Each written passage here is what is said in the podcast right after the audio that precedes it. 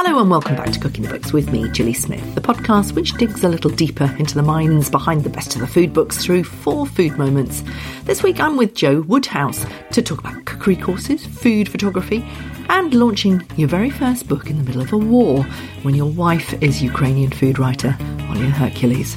I actually posted a few recipes or talked about a book, and I got quite a few messages from people saying, you know what, I've been completely consumed by this. I just cooked this recipe and it distracted me for half an hour or whatever, and it was really great because it took my mind off. And I was like, okay, that's at least something positive. His book, Your Daily Veg, has been lauded by Nigella, Anna Jones, and Cooking the Book's favourite Rachel Roddy, and is packed with vegetarian recipes inspired by his career to date styling and photographing food from all over the world, but also by a lifetime of being a vegetarian. I began by asking him to take us back to that moment when, aged 10, he told his family of farmers that he was giving up meat. We were just watching a TV program in the evening, and someone was, you know, taking a mick out of his wife for turning vegetarian, and it just set some cogs kind of going in my brain, and I sort of thought, well, I, I want to kind of step back, have a think about this, and then reapproach, um, you know, meat and fish. Uh, and I kind of never found my way back. I kind of, the more I kind of read or didn't kind of eat meat and was cooking other things, I kind of went further down the rabbit hole of not needing to and kind of being excited by you know other other ingredients. I mean, there's still masses of things I haven't eaten or tried. But when you're ten, that challenge is given to you probably your mother, maybe your father, but and in my case, when my kids went vegetarian at age six, Wow. it was me who suddenly had to come up with all the ideas and cook loads of different meals in one sitting. So, what was the reality of that? What did your mum or your, who was cooking most in your family? Or did you? Maybe you did at age 10. Well, it was given to my mother for a little bit, but then one of the a couple of nights in, uh, she'd made this big effort making this black eyed bean pie. Black eyed beans being one of her favourite things, and she kind of made this mega pie for about. I mean, it must have fed about twenty people. And we sat down to dinner and we kind of cut into it, and something was a bit wrong. It looked a bit grey, and she'd forgotten to soak the beans before cooking. So it's, I think, technically poisonous. um, but and I sort of at that point I was a bit like I started feeling a bit bad, and my dad kind of sold on eating it. We were kind of like, well, we don't fancy it. But I, I sort of so then I kind of set about uh, trying to do simple things myself. You know, at ten you're a bit more. You can kind of do some eggs, or you can kind of chop some things to make a salad. And uh, I mean, we used to watch a lot of cookery shows back then, and my parents were really into food. You know, their holidays or like whenever they'd if they'd go away for the night, they'd just um, come into London to a restaurant to go eat, and we'd you know my gran would look after us or something. On the rare occasion they would go off, but the uh, and it's kind of fascinating that, that that's what they'd sort of spend their free time doing is going to someone's restaurant. That's what they're kind of excited about, and they'd go off and go do this. And as a you know a young child, you kind of you know it's so sort of interesting that they're so in, excited and kind of wanting to go in and talking about it afterwards, and you know they've just kind of gone off to eat someone's food is kind of such a wild thing. Yeah. I used to have a full cooked breakfast every morning with you know uh, three different kinds of meat. And every you know we're kind of proper farmers uh, kind of set up for the day. And we, you know and it just be kind of all really good quality all kind of local. And just it just naturally was that way because that's just you know in the countryside and that's how we were. But Yeah, now my kids were just a little bit more demanding that their activism, aged six, was much more important than my ability to make something out of a mushroom again. Um, what, what kind of farm was it that you grew up on? predominantly arable, but uh, with farms you kind of inherit certain bits. So we um, there's a few cattle, uh, and then a lot of turkeys, uh, chicken, and geese that we used to do for Christmas. Yeah. Um, so that used to be a Christmas job of plucking to. Uh, actually, I used to do the geese. Was that post vegetarian or pre vegetarian? Pre-vegetarian, Right. I did a little bit then after, you know, just kind of because it's all part of the food system. But it wasn't. There's no kind of squeamishness because that was just what you did, Right. and we, you know, from a young age, we were always, you know, you just, that's the reality of the food system. Yeah. That is what I find so interesting. A lot of people turn vegetarian. Um, you know, my my eldest daughter turned vegetarian at six because I was t- taking her around an amazing pig farm where these pigs were able to just root around and have fresh apples that had just fallen freshly off the trees. And I was saying how brilliant this was. She thought it was absolutely unacceptable that they should end up in sausages. Um, but you know, that's because she didn't grow up in a farm. She didn't grow up around uh, farm animals. You did, and presumably, you know, your family kept them pretty well. So, was there a compassion with the farm animals around you that turned you vegetarian, or was it just that your body did better with vegetables? I don't know. I kind of we ate so much meat before I was ten. I kind of had enough to sort of do me for a while, but I uh, do feel lighter and brighter, and it is one of those things that you kind of have lots of energy. And it, I, you know, I'd kind of uh, just talking to someone recently about it, and they they uh, sort of just do good quality meat one meal a week now, and they're sort of saying how good they feel. I mean, each person to their own, but just find good stuff, you know, cook it kind of simply and don't do too much to it. Yeah. I mean, it's interesting, isn't it, that in British food culture, we can just replace whole ways of eating fairly easily. And it tends to be some kind of activism or uh, compassion or active choice to change our eating habits. But, you know, you are married to Uk- Ukrainian food writer Olia Hercules, and uh, meat is very definitely within that Ukrainian culture.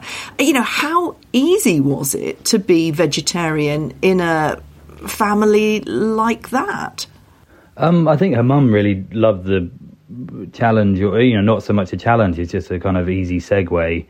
I mean, everyone has allotments, and there's loads of produce. Kind of, you know, especially when you go in the summertime, it's just like bursting. You just go off and go pick kind of what you're going to have for that meal. Um, and uh, most things kind of i mean ollie always maintains that oh there's mainly vegetarian anyway which i don't think is necessarily you know there's a lot of bone broths or things that you know it's kind of Not. To, to, a meat eater maybe it feels quite veggie or like there's a lot of vegetables included. It's a very good balance i think is maybe more correct but i yeah. but it but it lends itself to them being i mean they, there's a big passion for mushrooms and everyone kind of it gets so hot in the summer that they just slice and leave them out and they dry outside in the sun. Um, but so there's masses of mushrooms yeah. that can kind of make up mushroom broths and things as a good substitute. Um, you know, I, I don't know, not necessarily substitute, just a different option. I think that, that that's something that it, it, shouldn't be that you're you're lacking. It's not. You're kind of just doing something different. I think is uh, maybe more of a mindset that people. Yeah.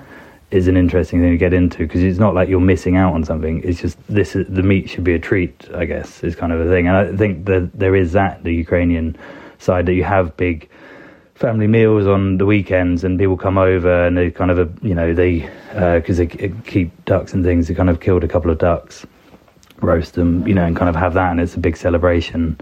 And then you kind of make other things from the carcass yeah. and things afterwards as you do. And I think that's, I think there's a more, there's still a more traditional way of eating like that rather than this kind of meat all the time, every day, you know, every meal kind of uh, convenience side of things.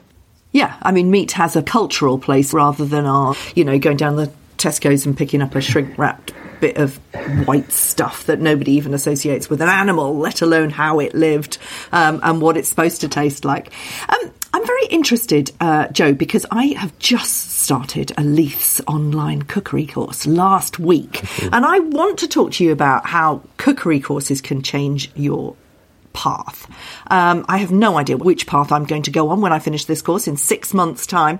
But you did a cookery course in your 20s, didn't you? W- which one and, and what did it do for you? So uh, I wanted to change my path from the university course I was doing that I was not, I was a bit disillusioned with. And so I, I wanted to go to catering college, but I th- thought that I'd probably be better off at the Vegetarian Society doing a course there than going to traditional catering college in Scarborough, being a vegetarian, which I think was the correct thing to do and get a basis. And I, I did a diploma there over a series of months. Probably, yeah, similar about nine months, and then and then just started working and sort of got into kitchens and just kind of learning on the job as well and and reading a lot. And I mean, back then when you know TV shows, there's so many cookery shows were kind of blowing up, so it was just trying to get as much knowledge and cram as much in as possible. You did courses in, but then there was a, a lot of emphasis on doing at home. So every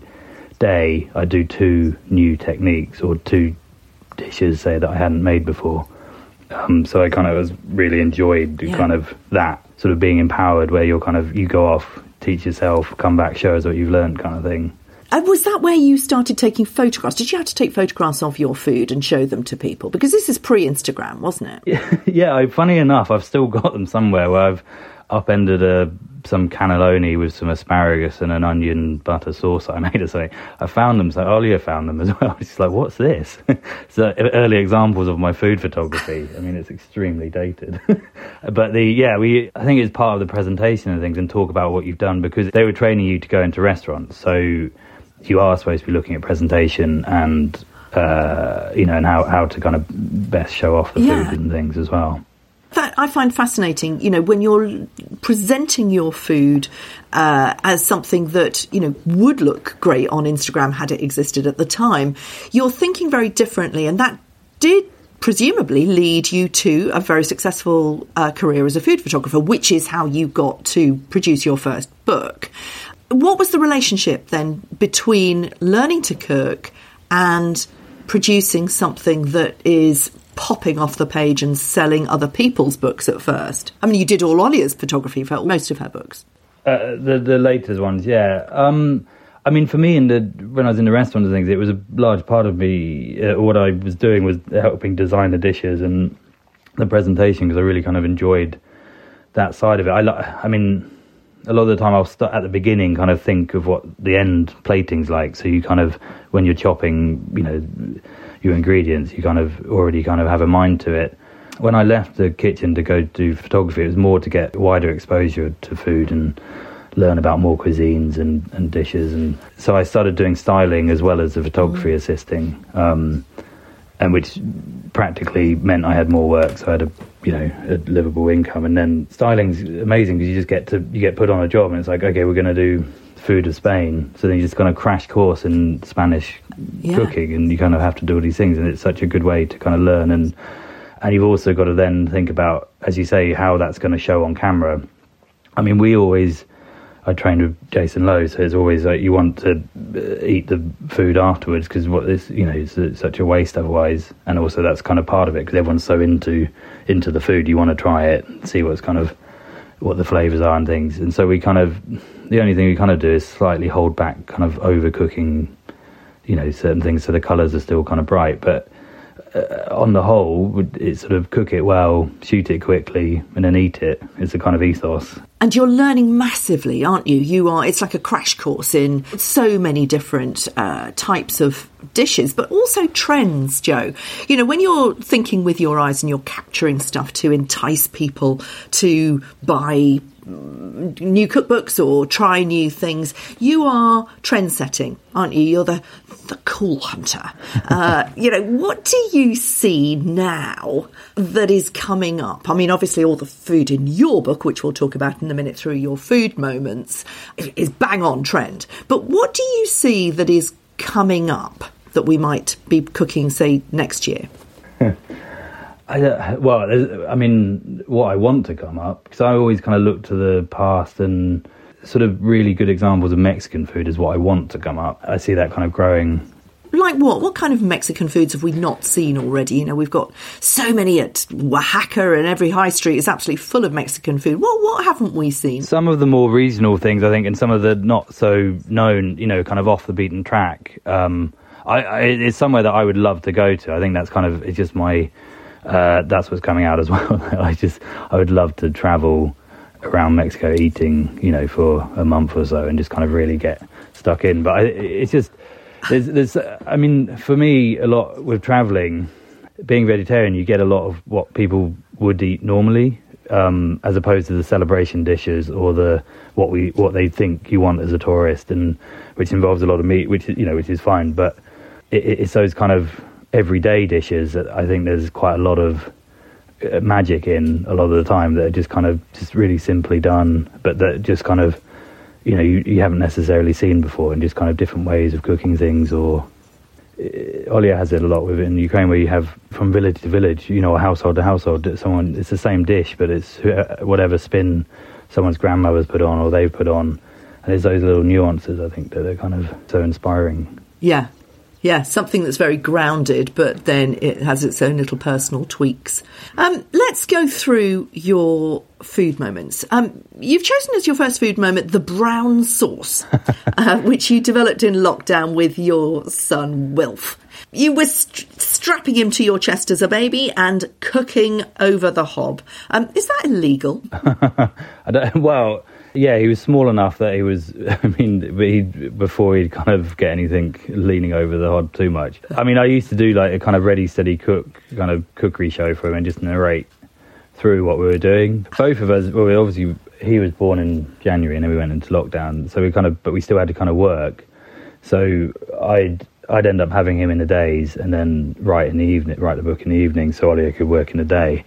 Um, but I, I, just, you know, had to do some development and different things, but also kind of entertain him. And he see, he just like loved it so much, and he he kind of listened to everything you're saying, kind of talk through, tell him what ingredients are, what you're doing, and then he kind of put his hand on my arm as I was chopping to kind of help me along, you know, and kind of really getting involved. And then it's still we got him a little tower, so he now stands along side and kind of helps cook got him he got him a knife for Christmas, and then uh, but he, he just gets him he gets involved and it's great. I mean, it, he then tastes everything, he eats everything. He kind of is it, it works really.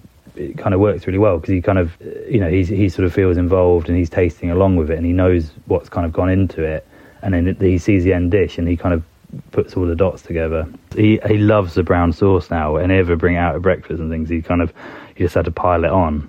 So tell us about this brown sauce then. It, I mean, it's a typical sort of condiment, but you know, why is it featuring in your in your vegetarian uh, book? It's something that you would not normally put with some bacon or something, wouldn't you? Yeah, yeah. Well, it, I mean, I'm a uh, massive lover of condiments of any kind, but I wanted to develop a brown sauce. I've been meaning to do it for years, and I was like, this is having a cookbook deal is kind of the opportunity to realise this. Um, a lot of the idea in the book is to use things as templates and kind of put in whatever veg you've got or take it a different direction or if you don't like you know parsley use this you know use what you like instead. And um, it's just it's kind of giving it's trying to show people that you can do things not it doesn't have to be that tricky to kind of do certain things like that. And uh, you know a fresh made brown sauce is worlds away from uh, you know a squeezy bottle. Let's not mention any any brands. Yeah.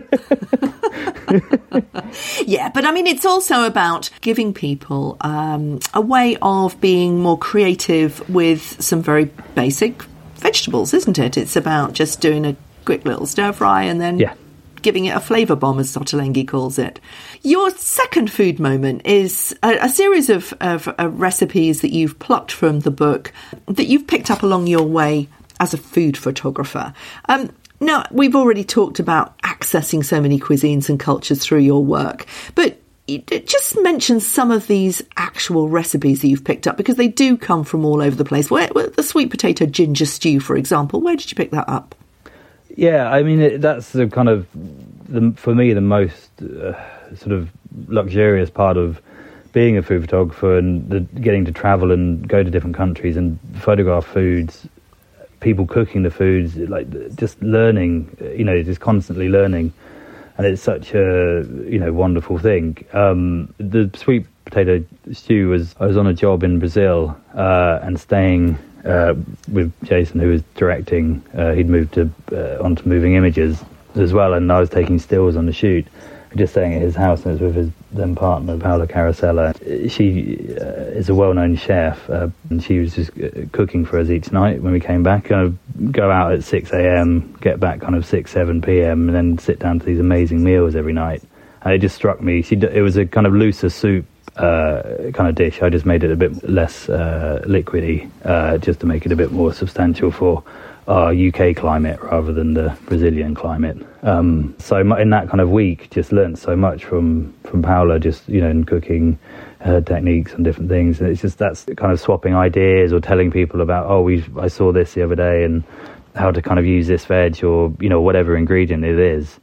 So much fun, different people sitting around chatting, squatting and chatting. You know, women have been doing it forever, you know, just sharing each other's recipes. Yeah. I remember doing a film way back when for Channel 4 called Food File, where we were uh, talking to a whole load of nonnas about how to make the perfect tomato sauce. And, you know, they were all chatting away in Italian about, well, they were arguing, let's be honest, in Italian over, you know, their different tomato sauces. And I didn't understand a word, but I did understand everything.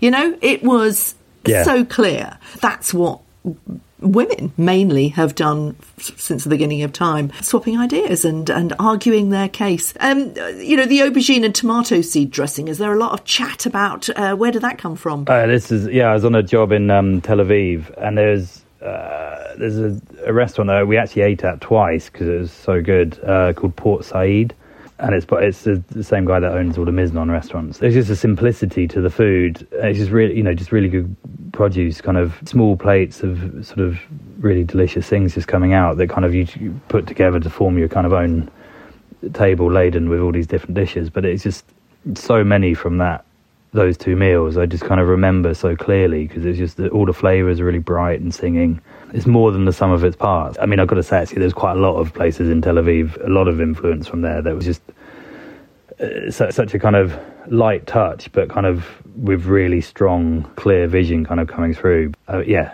I mean, I can't wait to go back. yeah, no, absolutely. Um, peas, broad beans, and feta. Just the words together in a recipe in your third food moment. Delightful. I want to eat that right now.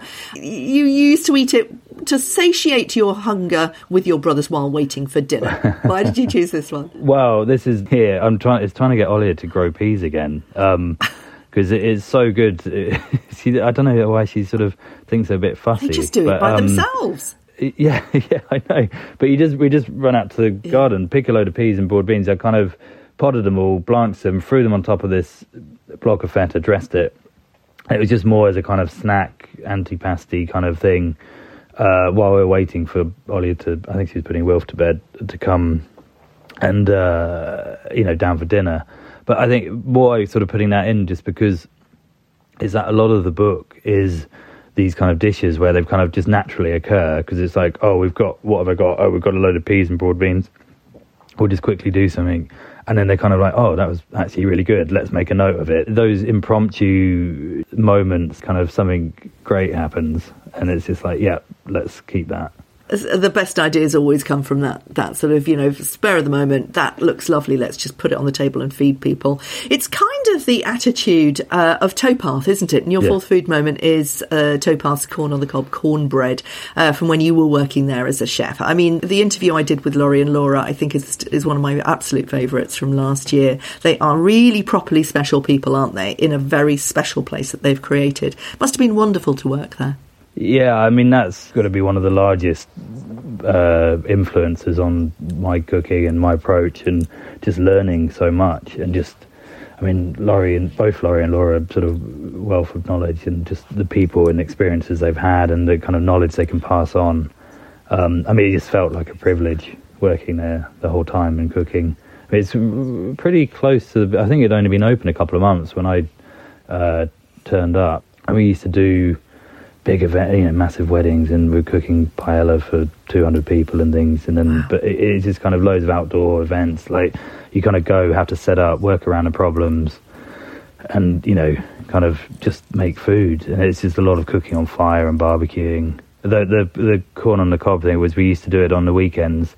We just set up a barbecue on the side of the canal, and just as people walking past, we could, you know, kind of see what you're cooking, kind of talk to you about it everyone loves to gather around a barbecue and chat about you know what coal you're using and wood and things. But um, it's just a really fun way because you're actually cooking the food with someone standing there who's about to eat it next to you. It's quite it's a, it's a step further than an open kitchen, I guess. What is so amazing about it, Joe? Because people talk about it in glowing terms. I mean, Keira Knightley says it's the reason why she still lives in London. I mean, that's pretty amazing, isn't it? I uh, just talking to Lori um, and Laura. You know, I, I really did think that they had they got the meaning of life sorted. Uh, they, they just have such an incredible take on generosity and simplicity. That's what I picked up from them. You say that they shaped your cooking and your food so much. What what is it that they imparted? But, but yeah, I think that I mean generosity is uh, just the simplicity is uh, does sum it up it's just there's an excitement and an interest in food on such a deep level you know, or, or just looking after people as well. And the whole thing where there was no, there's never been any takeaway coffee cups or things because the whole the ethos is like the Italian thing. You have a minute or two to stop and drink a coffee. Everyone's fraught and kind of rushing in and out of work and things. It's that kind of taking a moment to just slow down and you know take a breath. Um, and I think that kind of you know go through to the whole ethos of the place. It's sort of I think it's something in that side of London. You're by the canal, and you just you, you kind of don't expect it as well, and it's just kind of it's gently kind of taken hold of that area in a you know in, in in such a way. I mean, everyone always says it feels quite like Berlin, but yeah, I think you kind of it is in that kind of quite bohemian kind of vibe. You know, just loved working there. It was such a great you know environment to be in. The staff lunches used to be the you pick dishes off the menu. You know, you just you're eating the food that you're cooking and making, and so I think that's quite an important thing as well. Where it's all about quality of life for everyone rather than making as much money. But yeah, it's, it's always a joy to go back. It's a very difficult time, I imagine, for you to bring out your very first cookbook. I'm sure you put an enormous amount of work into it, and then, of course, the war in Ukraine literally eclipsed everything. Must have completely changed your life. Uh, yeah. I notice you're doing amazing stuff uh, for Cook for Ukraine. Uh, you cooked with Jamie Oliver last week. Um, you you you're watching your wife turn into a proper champion. Um, she always was, of course, but you know, you you must be yeah. so proud. But you know, in the middle of it all, you're bringing out your book. Uh, how does that feel? Well, you know, you're slightly apprehensive and kind of you don't want to lessen any other message and what the other work that's being done. But then there's, uh, I actually posted a few recipes or talked about, but and I got quite a few messages from people saying, you know what, I've been completely consumed by this. I just cooked this recipe and it distracted me for half an hour or whatever, and it was really great because it took my mind off. And I was like, okay, that's at least there's something positive. And that's kind of it, it, it's not to make light of anything else, but it's sort of I think it is important to take a breath and a moment, and also make sure you're you know eating and looking after yourself as well. Because as I know with you just is sort of a you know, it's non-stop because it's just trying to problem solve and help in any way you can. Yeah, you know, I can see from Olia's posts that she she's not eating, and I, you know, I feel so so so for her and so many of the Ukrainians who uh, are victim to this awful awful tragedy. But at the same time, you know, I'm part of a group of women who are going around all the village halls around East Sussex, and we're cooking wonderful Ukrainian inspired food for you know, 70 people a couple of weeks back, 60 people next week, you know, and mm. people can't get enough of it because, you know, I've never seen all these people together in one place, but they are sitting down and they are eating together and they are eating beautiful food. And ultimately, that is what it's all about, isn't it? It is getting together to raise awareness and funds, of course, for Ukraine, but to also remind people of the depth and the richness of the culture that is being absolutely decimated. But that will live on. Can you see that from your position, from absolutely within the, the heartbeat of it? Uh, I mean, the the response from every you know from people is just uh, incredible. You, you never would have thought it'd be such uh, taken hold in such a way it has. I've been taking Wilf off to little trips just to kind of give Ollie a break and things, and you kind of t- sending pictures to Ollie's parents of you know some coastal town. They're flying a Ukrainian flag at the town hall, and uh, which I think they find so important because the fear is that you kind of people get a bit oversaturated after a few weeks, but it's kind of just kept going. It's so heartwarming. I mean, the bake for Ukraine that we got there about an hour into it, and it kind of pretty much nearly sold out of everything. You kind of just got queues down the street, it's just uh, incredible to see. And so, you know, so much done, so many things still happening, so much money raised, and just going to you know, a really good place, which hopefully we'll start seeing some more positives soon. Thanks for listening, and you can read the transcripts of the show at gillysmith.com and just click on podcasts. Please do get in touch on social media. I'm at Cooking the Books with Gilly Smith on Instagram, where you can follow my adventures in cookery as well as I spend the next six months at Leith's online. Check the show notes and on Instagram for full details of how to follow the links to get special Cooking the Books discounts on some of the Leith's cookery courses. And I'll see you next week.